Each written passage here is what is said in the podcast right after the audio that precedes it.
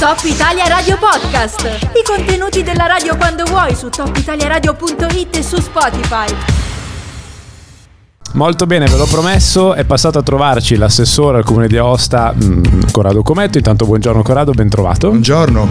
Allora, io non ho, non ho davanti la pagina assessore alla mobilità sicuramente, dimmi tu tutto, va, perché se no mi perdo qualcosa sicuramente. Allora, dimmi, dimmi tutto, dimmi, dimmi, tutte le varie cariche, vai. vai ah no, io non sono assessore alla mobilità, io sono no. assessore ai lavori pubblici e alla gestione del territorio. Perfetto, ok, niente, perché noi ti associamo tutti alla mobilità col discorso ciclabile, eccetera, ma non voglio parlare di questo oggi perché ne abbiamo parlato direi anche fin troppo forse di, di questo argomento, tutti hanno espresso il loro parere, tutti si sono fatti un'idea. C'è già abbastanza. C'è già abbastanza, ora c'è il fattore tempo che sarà forse dec- quello decisivo no? per un'abitudine sì, nuova. Ma diciamo che ad aprile i cantieri dovrebbero finire, per cui eh, la, la, bella stagione sicuramente aiuterà a, a rendere utilizzabile certo. questa nuova infrastruttura, una nuova offerta di, di, di, un, di un nuovo tipo di trasporto che, che sicuramente creerà la domanda. Intanto abbiamo potuto ammirare che l'azienda che ha l'appalto per lo sgombero neve delle ciclabili è bravissima. Questo intanto è una cosa... Eh sì, loro fanno molto veloce perché hanno solo 2,6 km e sono meccanizzati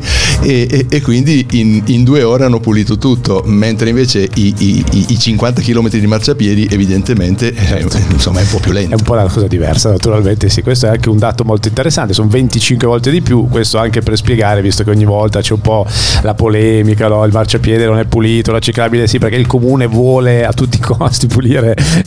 No, è, è, una, è una questione diversa. meccanica. Certo. Senti, ehm, io tutte le mattine ormai posteggio da, da anni al quartiere Cogne. No? Quartiere Cogne, mm, se, parla, se, ne è parlato di recente, ho visto un articolo della stampa eh, che mappava i posteggi, insomma, che ancora mancano, mm, ma perché? Perché ci sono tanti cantieri no? per il bonus 110 e lì ce ne sono diversi che, che ancora insistono.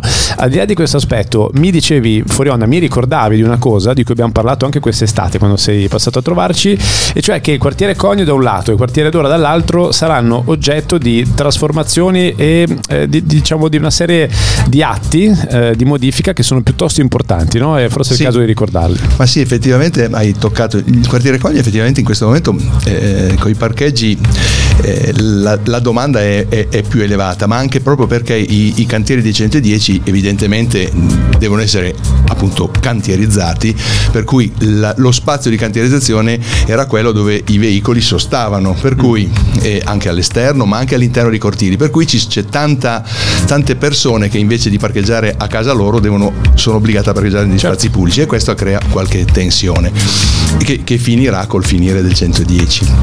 Però ehm, allora sì, mi dicevi i cantieri del, del quartiere Cogno. Il quartiere Cogno ci saranno 12 interventi, di cui 5 sono già stati appaltati e i lavori inizieranno a marzo, tra i quali, eh, visto che parliamo di domanda e offerta di sosta, ci sarà una, un'autorimessa di 370 posti auto, di cui la metà verranno affidati ai, agli abitanti, perché eh, proprio una, l'altro intervento che è quello di riqualificazione di quella sorta di via Capitano Chamonix che diventerà un po' la dorsale ciclopedonale con una piazza eh, anche con del verde, con della pavimentazione eh, della piazza centrale del quartiere, eh, evidentemente toglierà in superficie dei posti auto che verranno suppliti da questa e, e, e un'altra parte invece dell'autorimessa ci metteremo, sarà, sarà dedicata a chi vuole, cioè a rotazione. Sì, poi sappiamo mm, che vabbè, non c'entra nulla, però anche il discorso del grattacielo, no? Sì. Eh, ecco, immagino che in qualche modo inciderà nei prossimi anni su, su quel sì, quartiere. Certo, il grattacielo è in appalto, è un appalto un po' complesso perché è, una,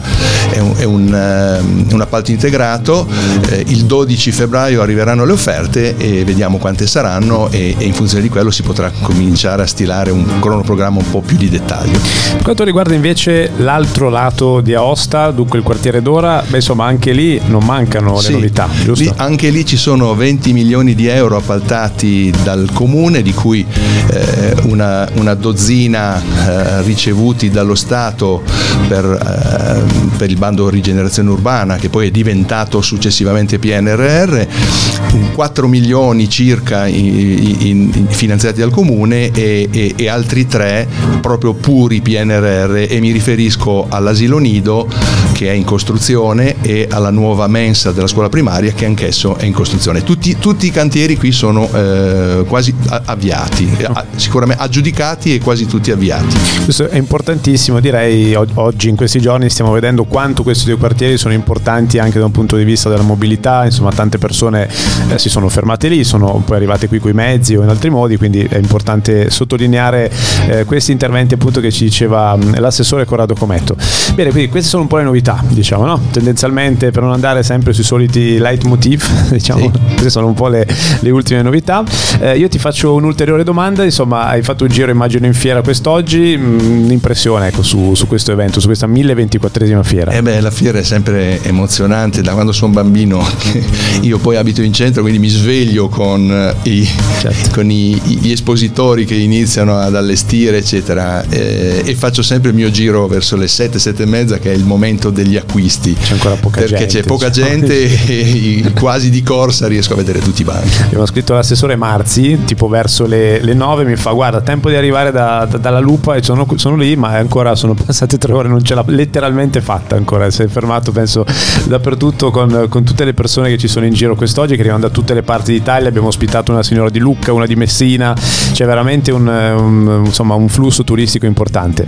Um, va bene, Corrado, eh, eh, diciamo che i trasporti a livello regionale sono diventati un po' il tema no, in questo momento, eh, uscendo un attimo dal comune di Aosta, eh, insomma addirittura quasi transregionale, ora vedevo della lettera che eh, il presidente della, della, giunta ha inviato al ministro per le code che ci sono fuori da, dalla Valle d'Aosta, messo nei pressi di Ivrea, eccetera, è un momento decisivo per la Valle d'Aosta da questo punto di vista, tra il treno che è sospeso per tre anni, gli autobus sostitutivi, tutto quello che, che è successo, stava per succedere col viadotto appunto appena fuori dalle porte di Aosta che ha minacciato la chiusura, il traforo del Monte Bianco, insomma è un momento che può essere anche eh, di svolta, visto che no? Eh sì, effettivamente insomma è un momento, chiamiamolo un po' di crisi, no? nel senso che effettivamente eh, ci sono delle criticità, se pensiamo che 99 bus sostitutivi per, per sostituire la linea ferroviaria, però è un, è un, è un momento anche di, di, crescita perché l'intervento sulla linea ferroviaria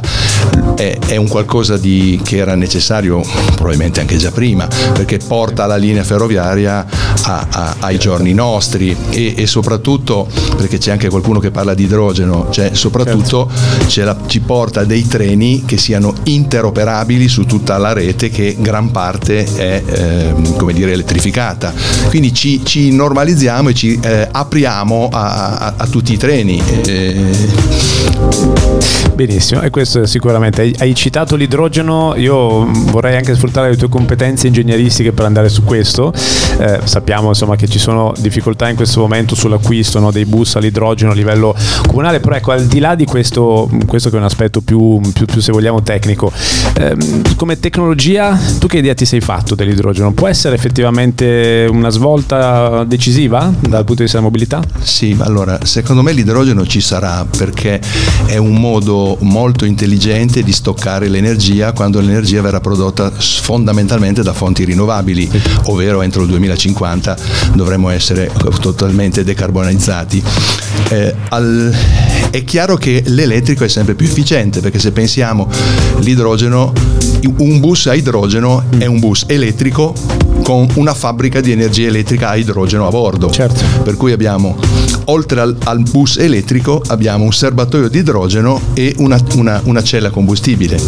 Per cui manutenzione, manutenzione più come dire, diversa e comunque un rendimento che sicuramente è, è, diverso proprio a causa del fatto che l'idrogeno per farlo hai bisogno di energia elettrica e, e, e per, lo utilizzi come vettore energetico per, tras, per, per formare quell'energia elettrica per fare. Certo. Per cui sono passaggi eh, quindi insomma per il futuro breve è certamente più elettrico che idrogeno, però l'idrogeno ci sarà magari soprattutto nella, nell'industria hard to abate, cioè le, quelle, quelle, industrie tipo acciaierie, cementiere che sono difficili, che hanno molto energivere, che hanno, hanno, bisogno di tanta energia. Quindi sì, ok, questo visto che insomma noi abbiamo comunque la Cogne, insomma ci sono realtà di questo genere anche sul nostro territorio, può essere un tema da, da seguire sicuramente. Io intanto allora a questo punto, visto che sono le 12, ringrazierei l'assessore Corrado Cometto per essere stato con noi, per questo saluto. Buona fiera. Buona fiera a tutti. Questa sera veglià? Questa sera veglià. Questa sera veglià, va bene. Questa Allora sera ci veglià dei Lions. Molto bene. Top Italia Radio Podcast. I contenuti della radio quando vuoi su topitaliaradio.it e su Spotify.